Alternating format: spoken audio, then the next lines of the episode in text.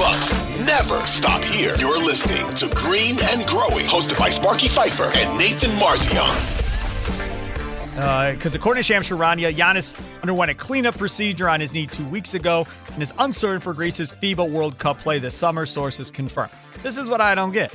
I'm pretty sure that knee was bothering him during the season, if I remember uh, the reporting uh, correctly on the Milwaukee Bucks during the season.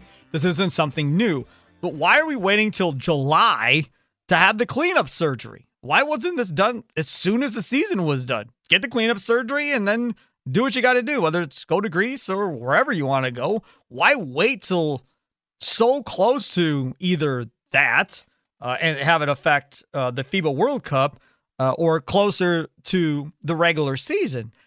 That would be my question for Giannis if if I had a, chance to talk to him. Was why did you wait so long? Why didn't you just get this done?